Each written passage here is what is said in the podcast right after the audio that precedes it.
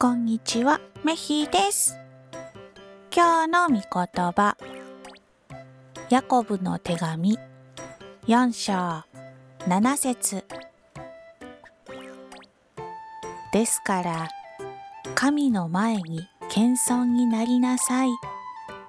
そして悪魔に立ち向かいなさい。悪魔は尻尾を巻いて逃げ出すでしょう。